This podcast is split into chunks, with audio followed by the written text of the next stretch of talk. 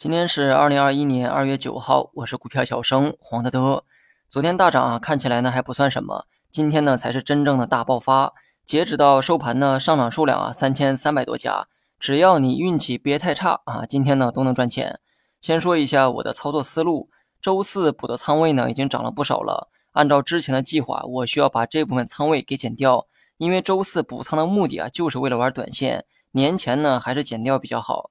我明天呢可能有很多事儿要忙哈，所以今天下午呢我就减掉了两成仓，也就是周四补仓的那部分。至于剩下的四成底仓呢，还是留在手里没动。年前呢指数有维稳的预期，另外呢大洋彼岸又开始搞一点九万亿的刺激计划，老美放水，全球买单，咱们放不放水啊还不一定，但最起码回笼资金的进程呢会放缓。至于节后大盘怎么走，我就不预判了。隔了七天呢，我也猜不出来。假期里啊，你可以多留意外围股市的动向。